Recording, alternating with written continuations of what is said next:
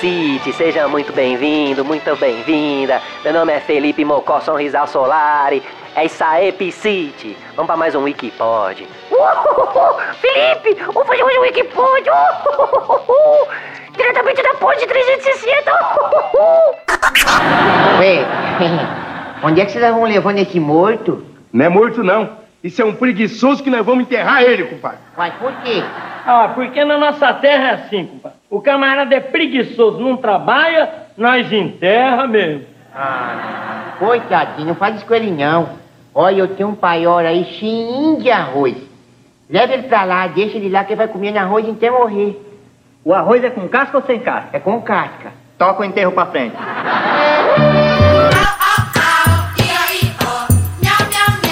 É isso aí, Piscite. Eu tenho um grupo de amigos de, de, de WhatsApp que o nome do grupo é Hospicite.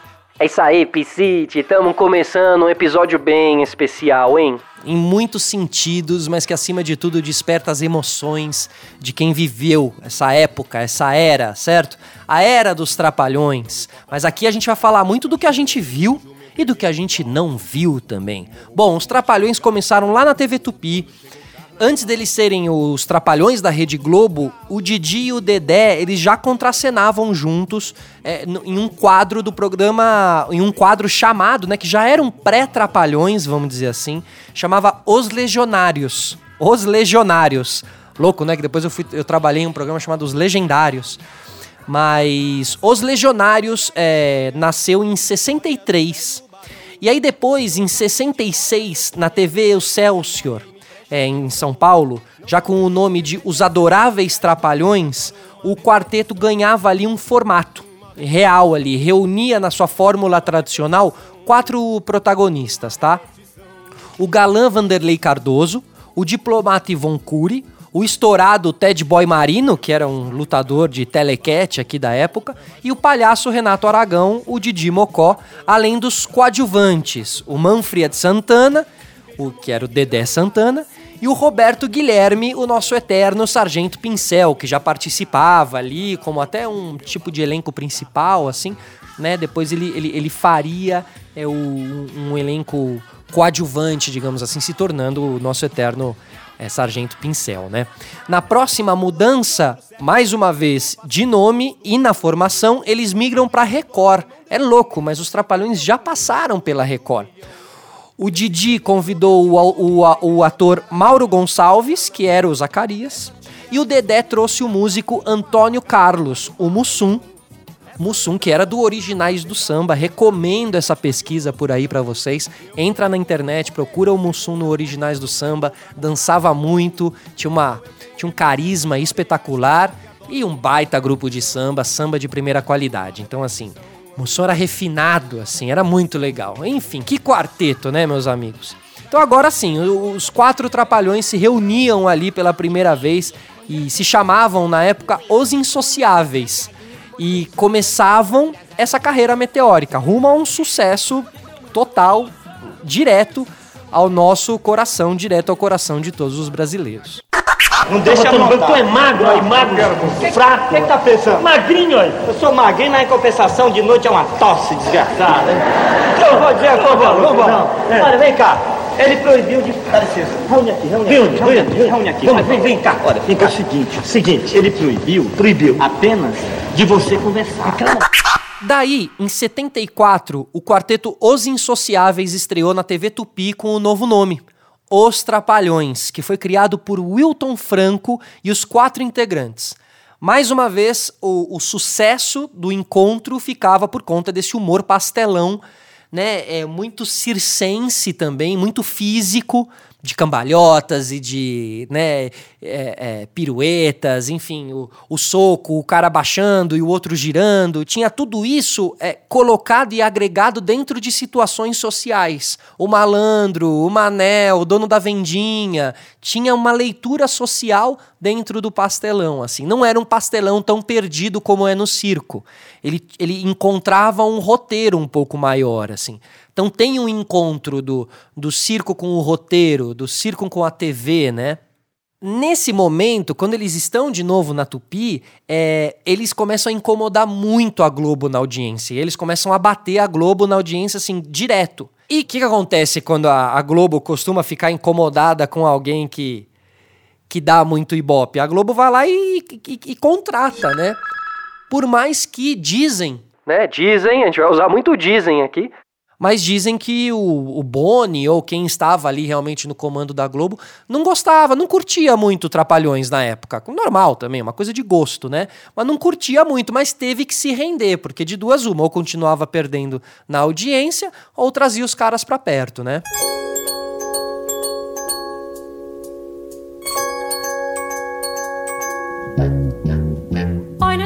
E é o que eles fazem. Trazem os Trapalhões pra Globo, que estreia no dia 13 de março de 77, 1977, antes do Fantástico. Olha que delícia, né? Pra quem não viu ainda os Trapalhões, no resumo, o programa era formulado por várias cenas de alguns minutos, que a gente chama de sketch de humor, e em cada uma dessas sketches as situações aconteciam em torno desses protagonistas, né? Às vezes com um deles, dois, três, ou os quatro Trapalhões juntos. E os assuntos das cenas, é, né, elas eram, por exemplo, os trapalhões se opondo a inimigos ou a si mesmos, né, em disputas. Aí você tinha sempre uma hierarquia nessa disputa. É, o Didi sempre saía, era mais malandro, saía vitorioso, né, em cima dos, dos outros três. Aí as- a gente tinha muito eles pregando peça em alguém ou quando eles se juntavam para um objetivo em comum que era acho que um roteiro muito muito muito presente nos filmes, né, nos longa-metragens assim. Não tinha tanto o Didi zoando o Dedé assim, tinha, mas acima de tudo eram os quatro buscando o cálice de ouro, né, o cálice sagrado. Era sempre uma busca atrás de alguma coisa, com as personagens da época, né? A Xuxa, a Angélica, enfim, nossa, tanta gente legal que participou dos filmes dos Trapalhões. Uma é do Jardim Zoológico? Moço, tem que cuidar bem dos animais. Está uma bagunça danada aí. Mas eu acho que hoje o dia está para poesia. Você gosta de poesia, é? Gosto. Ai, mas é o meu forte, é poesia. Você é poeta, Zacarias? É, eu, eu, eu poetizo, eu poetizo, eu poetizo. Você quer ver? Quero. Eu vou fazer uma poesia pra você. Quer ver? Olha. Nascemos um para o outro, minha boneca. E fomos batizados juntos naquela igreja da Frecaneca. E quando você nasceu, parecia uma deusa asteca. E eu, Uma coruja careca. uma... No careca? Que isso? Me chama de curu Tá careca? Tá pensando o quê, rapaz? Vai lá, da me coruja. solta! Eu quero pegar uma disso! bagunça. Isso aí, o zoológico tá uma bagunça.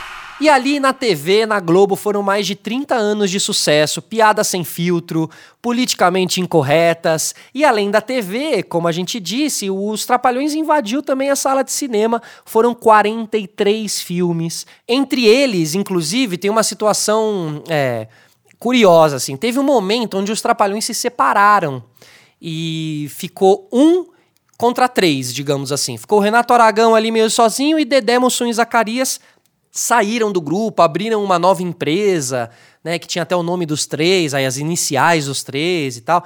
E aí eles resolvem fazer um filme em separado. O, o Didi faz um filme só dele, chamado Trapalhão na Arca de Noé, e os três, Dedé, Mussum e Zacarias, fazem o filme deles, que era Atrapalhando a SWAT. Isso foi em 83, quando o quarteto se, se separou. Então é um momento curioso ali na jornada, assim, né? Eles, eles acabam até rivalizando um com o outro, assim. E aí, dentro disso, a gente entende um pouco, pô, mas eles se separaram, então pera lá, né? Então, e aquele amor, e aquela união toda, não sei o que. Então, essa é uma pergunta que muita gente faz. Por isso que a gente traz aqui também hoje um pouco do lado B dos trapalhões, né? Sem o nosso conhecimento de causa, porque ninguém esteve lá, mas com as nossas curiosidades, um pouquinho de ponto de vista também, de conseguir observar algumas coisas, de ter visto muita entrevista de um, pouca entrevista do outro, né? É, muito pouca informação vinda, né, no- pelo lado do Renato Aragão, assim, o Renato é um cara bem escondido, digamos assim, né? Pouco se vê, pouco se tem acesso ao Renato. E eu, e eu sinto que os Trapalhões sentiram exatamente isso. O Didi, o Mussum, o Zacarias sentem isso, né? Pô, não consigo acessar. Então por isso a gente levanta aqui essa pergunta: foi sempre um mar de rosas, será? dúvidas se os quatro se davam bem, sempre teve dúvidas se a divisão de lucros era justa, sempre teve dúvidas por que, que o, o Renato é, é milionário e os outros três eram bem de vida. Bom, olha aí, ó, esse aí que você escutou agora, ele, ele, ele, é o roteirista Rafael Spaca, tá? Ele estuda os Trapalhões há 10 anos, ele já escreveu dois livros, ele vai lançar um documentário como diretor que conta justamente esse lado B dos Trapalhões. Esse documentário se chama Trapalhadas Sem Fim. É, então a gente usou aí sim muito das entrevistas que o Rafael é, deu em alguns veículos, uh, falando um pouquinho do filme que ainda não está no ar, que a gente ainda não viu e que passa ali também por algumas barreiras para conseguir é, caminhar assim, né, e estar acessível ao público. É, nesse transcurso da pesquisa surgiram muitas informações boas e ruins. É a história é, nua e crua a respeito dele.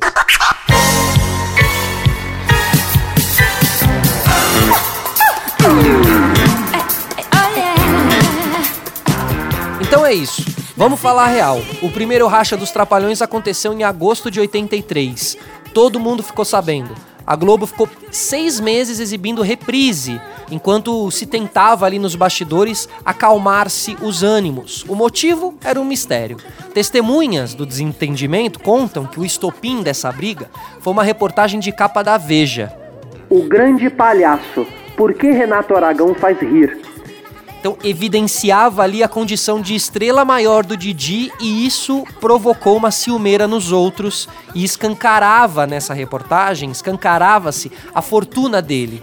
E foi sim uh, o maior motivo da rebelião foi essa, essa questão financeira, assim, né? Ó, tô aqui nadando no dinheiro, né? Digamos assim. Alô da vela, vai querer Dedé, Mussum e Zacarias!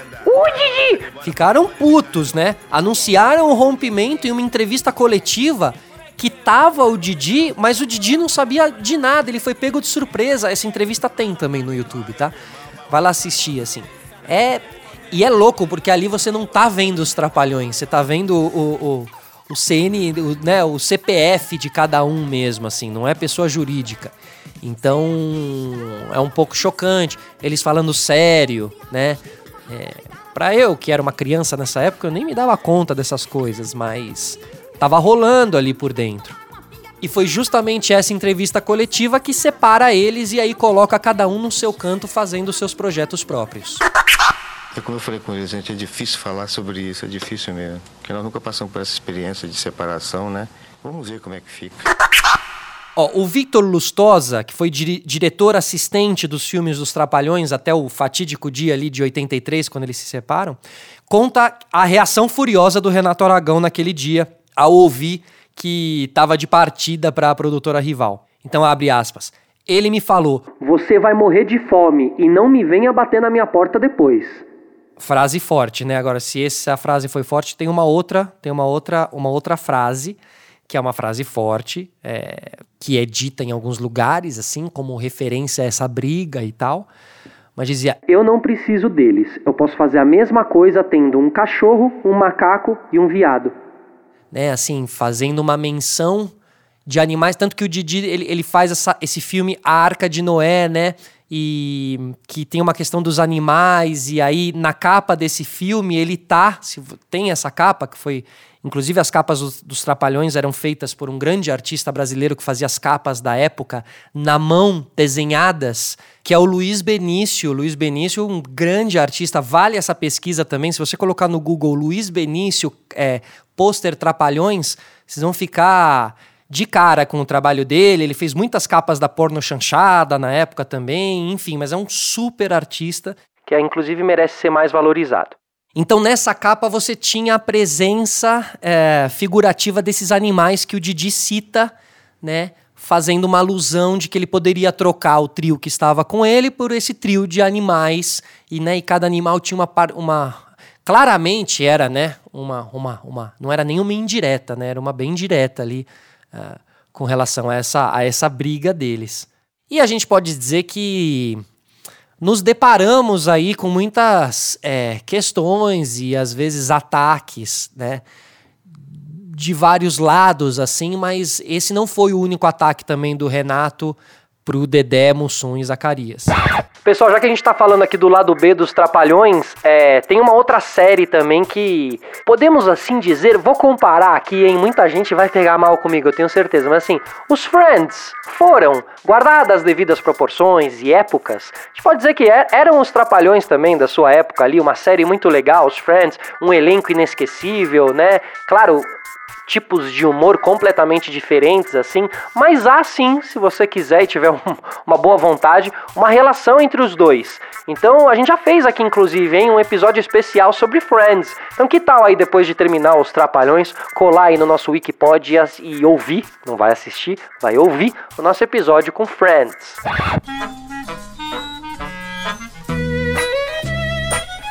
Me diziam todo momento Fica em casa, não come vento. Voltando pros trapalhões e voltando pro lado B, que eu sei que vocês gostam de falar de treta, eu sei que vocês gostam. Bom, é, muitas reclamações são ditas né, e ouvidas por aí.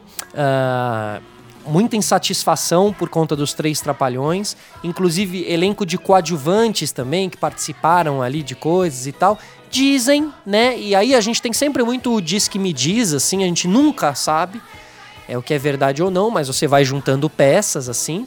É, o, diziam que ele pegava as melhores piadas do roteiro para ele, né, e tal, sempre se colocava ali realmente como o, a cereja do bolo do quadro humorístico, né? O cara que finaliza, que dá a punchline, que dá a melhor piada e tudo mais.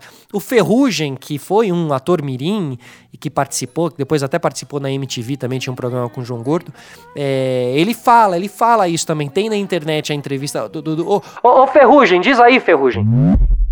Tinha vários quadros cortados. Eu lembro de perguntar para para o Wilson Vaz, que, que escrevia meus textos, falei, olha, mas a minha participação tá ruim. Ele falou, ó, oh, vem cá.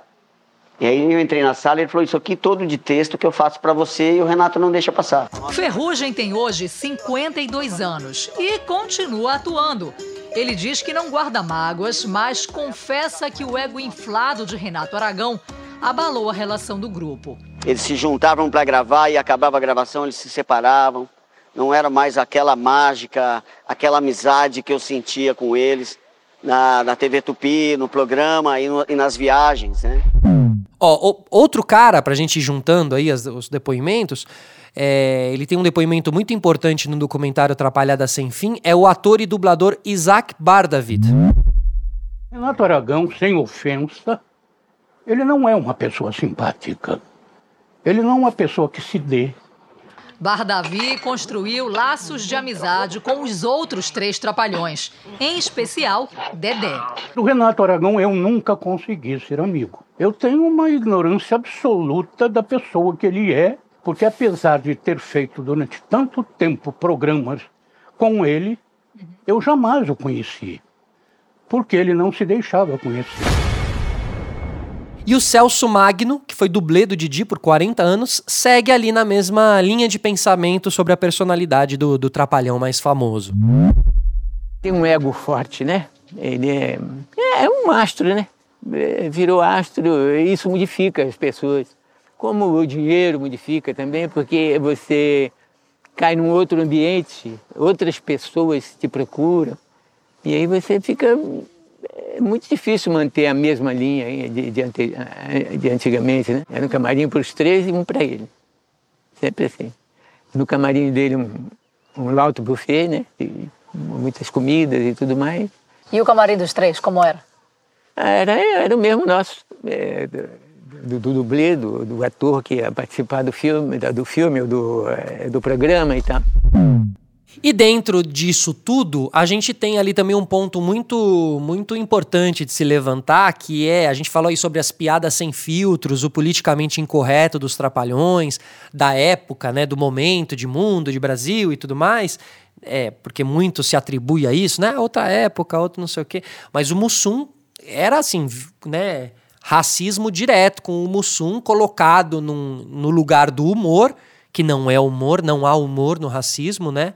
E mesmo nos bastidores, assim, tinha algumas brincadeiras com banana na, na cadeira dele, umas coisas assim, que o próprio filho dele, né, o Sandro Gomes, o filho do Mussum, diz. O meu pai, ele não gostava disso de jeito nenhum.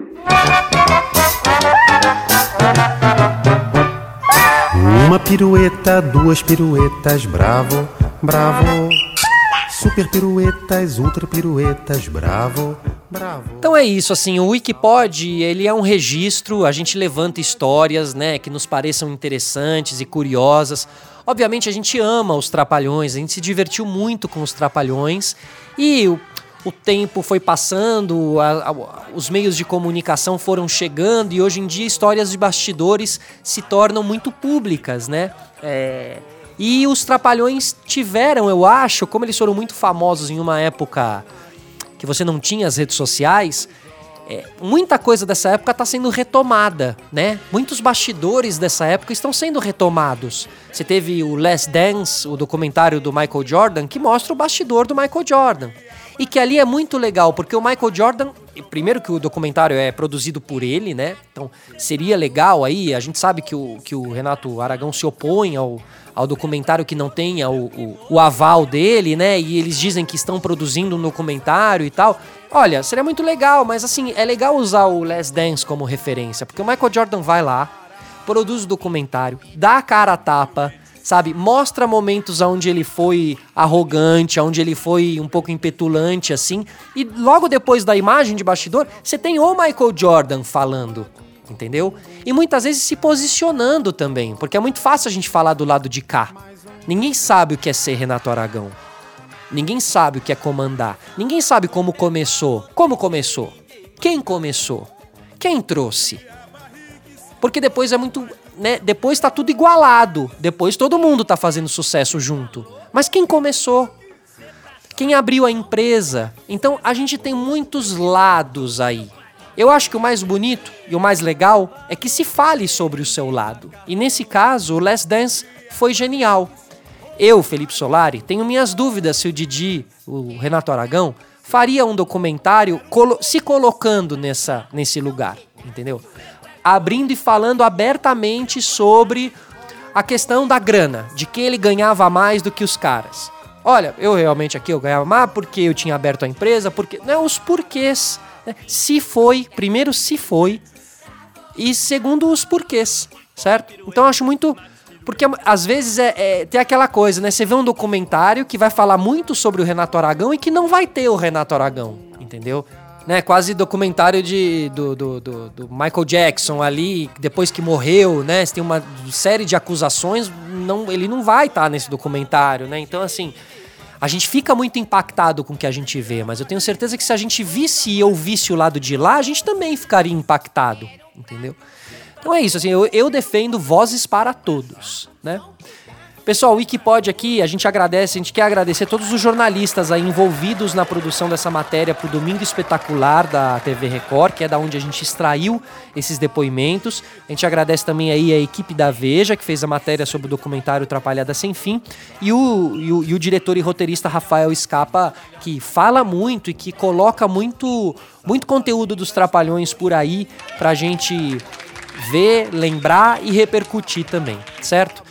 E é um pouco o que eu senti aqui nesse Wikipod de hoje. Pô, relembrar Trapalhões é uma delícia e saber as histórias dos bastidores do Trapalhões também é uma delícia. Me desperta muita curiosidade, assim. Então espero que vocês tenham gostado. A gente volta na próxima semana. Um beijo para quem é de beijo, abraço para quem é de abraço. É isso aí, Piscite. Voltamos semana que vem, ó da poltrona. Uma pirueta, uma cabriola, uma cambalhota. Não tô bola,